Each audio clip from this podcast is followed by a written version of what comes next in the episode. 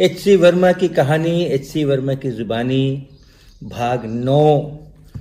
पिछले कुछ अंकों में मैंने अपने विद्यालय राम मोहन राय सेमिनरी के बारे में कई सारी बातें बताई आपको। और वहाँ से जो मैंने सीखा, उसके क्लासरूम के अलावा उसकी मैंने चर्चा की। स्कूल के मैदान में जो गतिविधियाँ होती थी, उनसे मैंने बहुत कुछ सीखा। और क्लासरूम के अंदर में पढ़ाई के अलावा जो कुछ हुआ करता था, चाहे वो टिफ़िन के समय की ट्रे आ रही हों या अन्य चीज़ें हो रही हों, उसके बारे में, उससे भी मैंने बहुत कुछ सीखा। क्लास में कई सारी शरारतें बच्चे किया करते थे, और मैं सामान्यतः शरारतों में कभी शामिल रहा नहीं, लेकिन उन शरारतों को मैंने इन्जॉय ज़रूर किया। उसमें से भी कुछ शायद लर्निंग हुई ही होगी। और इस सिलसिले में कुछ बातें याद आ रही हैं, वो मैं उसका थोड़ा बता दूँ। मेरे क्लास में एक एक मित्र था मेरा, वो क्या, कुछ नाम था मुझे अभी ध्यान है, महेंद्र शायद नाम था। वो बहुत ही इनोवेटिव किस्म की शरारतें करता था। तो दो चीज़ें मैं आपको बताऊँगा उसके बारे में। वो एक दिन एक, कुछ मैग्नेट लेकर के आया, और कैसा मैग्नेट की शक्ल कैसी थी कि जैसे अपना वो नट होता है, जिसके अंदर नट बोल्ट होता है तो वो जो छेद बीच में और कुछ छः पहला या आठ पहला उसका, उसकी उसका क्रॉस सेक्शन होता है और बीच में छेद होता है, उस तरीके का बड़ा समझ लीजिए, थोड़ा बड़ा समझ लीजिए, और बीच में से कटा हुआ। तो यानी आप एक, मान लीजिए, अष्टभुज बनाइए, अपना चित्र बनाइए, कॉपी के ऊपर अष्टभुज बनाइए, और उस अष्टभुज की भुजा एक भुजा को आप बीच में से और थोड़ा गैप कर दीजिए। और आप सोचिए कि वो उस शक्ल का वो पूरा मैग्नेट रहा था। और वो जो गैप है, उस गैप के ऊपर वो एक सिक्का लगा देता था। कुछ अठन्नी का या एक रुपए का जो सिक्का होता था, वो सिक्का लगा लेता था और हाथ में पकड़ करके बैठ जाता था। बीच में क्लास के, बीच में कहीं पर उस अपनी सीट रखता था, न सबसे आगे, न सबसे पीछे। और फिर हाथ में वो लेकर के मैग्नेट और जो सिक्का उस गैप के ऊपर लगा है तो उस गैप के दोनों तरफ़ थोड़ा थोड़ा निकलता था वो, क्योंकि वो जो गैप था वही उसके उत्तरी और दक्षिणी ध्रुव थे तो वो सिक्का उसके ऊपर चिपकता था। लेकिन चूँकि वो उस प्रकार का इंक्लाइंड उसके फेसेस हैं तो उस गैप के बाद जो सीधा सिक्का चलेगा तो आगे गैप बनेगा। तो एक साइड से उसको वो अंगूठे से सिक्के को दबाता था, जिससे वो लीवर की तरह उठता था और फिर छोड़ देता था तो चुंबक के आकर्षण के कारण से सिक्का फिर से जाकर के गैप के ऊपर बैठ जाता था। और वो बैठते समय में एक टक की आवाज़ करता था। तो जब भी ये अपना अंगूठे से सिक्के के एक किनारे को दबाए और दूसरी तरफ़ से सिक्का उठे और उसके बाद इसको छोड़े उस सिक्का ठक से जाकर के चुंबक पर बनता था। तो क्लास हो रही है, शिक्षक पढ़ा रहे हैं, सब कुछ शांत है और अचानक से कहीं बीच में से ठक की आवाज़ आती है। और शिक्षक जो हैं, वो चुप होकर के देखते हैं कि ये किसने आवाज़ पैदा की और कुछ भी पता नहीं चलता है, क्योंकि वो तो हाथ में चुंबक को लेकर के शांति पूर्वक बैठे हुए हैं, सभी बच्चों के बीच में। तो ऐसा बीच बीच के अंदर में वो कई बार वो किया करता था बदमाशी और जो जो मित्र मंडली थी, वो तो जानती थी कि वो क्या कर रहा है तो सब लोग मुस्कुराते थे। लेकिन कोई भी किसी प्रकार का संकेत नहीं देता था कि ये किसने किया और कैसे किया और कैसे नहीं किया। इसी प्रकार से एक बार उसने बड़ी शरारत की कि हमारे क्लास में जो बैठने की सीटें होती हैं, उसमें से कुछ टूटी फूटी सीटें थी। कुछ टूट गई थी दो तीन सीटें जो ऐसे ही पड़ी थी।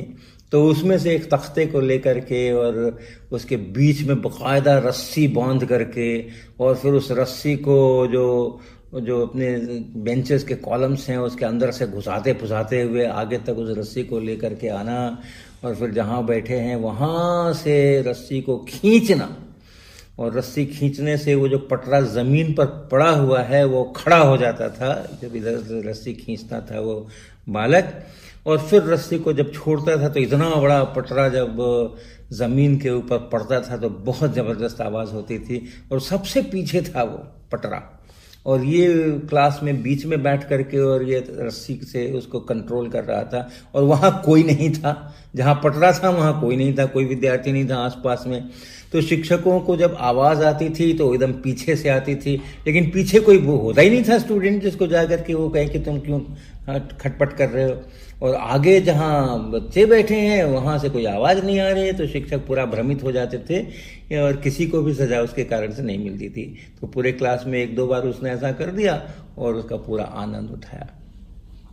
तो ऐसे क्लासरूम के अंदर भी कई सारी नॉन एकेडमिक गतिविधियाँ होती थी और उन नॉन एकेडमिक गतिविधियों को भी ऑब्ज़र्व करता, करना और उसमें से भी कुछ शायद सीखा ही होगा मैंने, ये सब चीज़ें वहाँ पर हुआ करती थी। आज मैं फिर वापस अपने परिवार की तरफ़ आता हूँ और कुछ परिवार की कहानियाँ बताता हूँ। मैं वापस फिर स्कूल में आऊँगा और एकेडमिक्स में क्या हुआ उसकी भी चर्चा मैं करूँगा। तो 1960 में हमारे परिवार में एक नए सदस्य का आगमन हुआ। किरण जी हमारी भतीजी।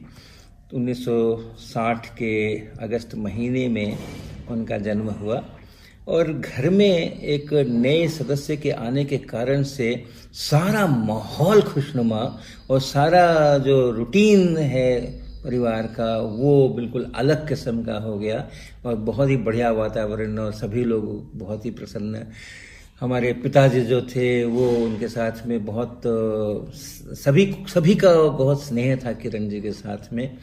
और जब वो बहुत छोटी थी शुरू शुरू के अंदर में तो जब कमरे के अंदर पिताजी को आना होता था मेरे तो बाहर से, मुनिया टुनिया मुनिया टुनिया, ऐसा बोलकर संकेत देते थे कि मैं अंदर आ रहा हूँ, किसी को अगर कुछ उठना बैठना है, अपने कपड़े उपड़े संवारने हैं तो कर लो, ठीक, मैं आ रहा हूँ अंदर, और फिर मुनिया टुनिया करते हुए अंदर आकर के किरण जी से बातें करना शुरू करते थे वो।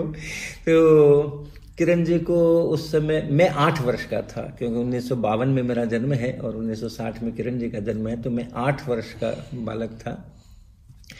और इसलिए उसी कैटेगरी में था ऐसे कह सकते हैं। बाकी सब तो बहुत बड़े बड़े लोग थे मैं ही था, जो कि थोड़ा बहुत किरण जी के समकक्ष कहा जा सकता था। तो हमारा किरण जी का बड़ा अच्छा तालमेल बना था।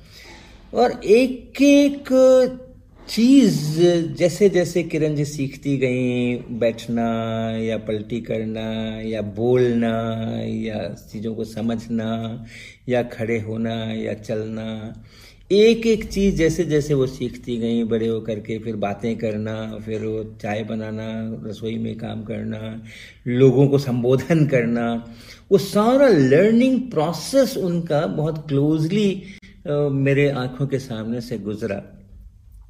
और उस समय तो मुझे पता नहीं था कि मैं क्या ऑब्ज़र्व कर रहा हूँ। लेकिन जब टीचिंग में आया तो उसने भी मेरी बड़ी सहायता की। क्योंकि एक नेचुरल लर्निंग कैसे होती है लोग सीखते कैसे हैं? जो एक शरीर के अंदर की स्वाभाविक प्रक्रिया सीखने की है, वो क्या होती है? वो किसी, आप बच्चे को क्लोजली अगर ऑब्ज़र्व करें शुरू के तीन चार सालों के अंदर में तो वो बहुत महत्वपूर्ण हो जाती है। टीचिंग के समय बहुत काम आती है वो, क्योंकि टीचिंग के समय हम कुछ सिखाना चाहते हैं और जो सीखने की अपनी प्रक्रिया मस्तिष्क के अंदर है, वो अगर मुझे मालूम है तो फिर हम बहुत दक्षता पूर्वक बहुत इफिशियंटली चीज़ों को सिखा सकते हैं। और वो अगर नहीं मालूम है, सीखने की प्रक्रिया कैसे होती है शरीर के अंदर, वो अगर नहीं मालूम है, और हम सिखाने की कोशिश करते हैं किसी खास प्रकार से तो फिर वो कितना उसमें से सीखना हो पाएगा या नहीं हो पाएगा, उसमें संदेह होता है।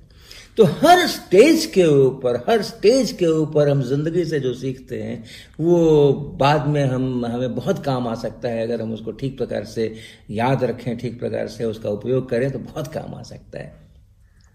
तो किरण जी का हुआ, उसके दो, ढाई साल के बाद फिर उनकी छोटी बहन ज्योति जी वो आई तो उनके साथ में भी बहुत ज़बरदस्त संबंध रहा हम लोग का एक समझिए कि जो बच्चों का ग्रुप कह, कह सकते हैं तो मैं तो बच्चों के ग्रुप में आया करता था क्योंकि उसके बाद तो बहुत बड़ा सा गैप था। तो ये हो गया उसके और ढाई साल के बाद 1965 में और हमारे प्रभात जी जो हैं भतीजे उनका जन्म हुआ। प्रभात जी अभी जापान के ओसाका यूनिवर्सिटी में फिजिक्स के प्रोफेसर हैं। तो आज की एक छोटी सी कहानी में प्रभात जी के जन्म से संबंधित आपको दो कहानियाँ बताने की कोशिश करूँगा। एक कहानी तो पूरी बता दूँगा, दूसरी शायद पूरी ना बता पाऊँ। जब प्रभात जी का जन्म जिस दिन होना था, जिस दिन हुआ, उस दिन कुछ ऐसी इमरजेंसी आ गई कि हमारी भाभी को एकदम आनंद फानंद में हॉस्पिटल ले जाने की ज़रूरत आने पड़ी और चाई टोला की पतली गली के अंदर से कोई कार या एंबुलेंस वगैरह को बुलाना कठिन था तो फिर जब फ़ोन वोन करके एंबुलेंस बुलाई गई तो वो सड़क पर, मोड़ पर अशोक राजपथ की जो चाईटोला की मोड़ थी, वहाँ जा कर के वो रुका, रुकी एंबुलेंस और फिर स्ट्रेचर लेकर के उसमें से लोग आए और चूँकि ऊपर के कमरे में से लेकर के जाना था और सीढ़ी बड़ी पतली थी स्ट्रेचर पर डाल करके, बड़े टेढ़े मेढ़े करके किसी प्रकार से उनको उतारा गया। और दोनों जो बच्चियाँ थी हमारी किरण और ज्योति, वो ये सारा दृश्य देख करके रोने लगी कि उनकी माँ को किस प्रकार से, कैसे कठिनाई से और कष्ट से लोग ले जा रहे हैं। तो वो वो रोने लगी। और फिर सीढ़ियों से उतार करके और पूरी गली, अशोक राजपथ तक स्ट्रेचर पर लेकर के लोग उनको गए। और परिवार के जितने बड़े सदस्य थे उस समय में, वो सबके सब हॉस्पिटल चले गए उस एंबुलेंस के साथ में। और बच गए कौन? तो मैं, किरण और ज्योति। तो जब, नीचे उतरे घर से और अपने उसमें गली में वो सब लोग चले तो उस समय मैं भी उनके साथ मोड़ तक गया। और ये दोनों बच्चियाँ बिल्कुल सड़क के ऊपर अपने सीढ़ियों के, इस पर सीढ़ी से चढ़ करके जो एक घर में घुसने का बरांडा था, उसके ऊपर दोनों वो ज़ोर ज़ोर से रो रही थी, क्योंकि पूरा जो दृश्य इन्होंने देखा था वो उस प्रकार का था। और मैं मोड़ तक गया, जब सब लोग चले गए तो दो आने मुझे दिए थे मेरे पिताजी ने।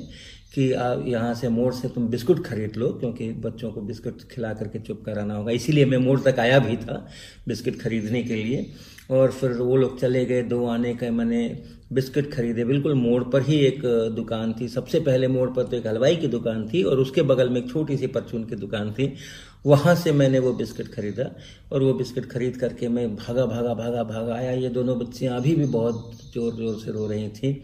एक तो ढाई साल की ही थी और एक पाँच साल की थी।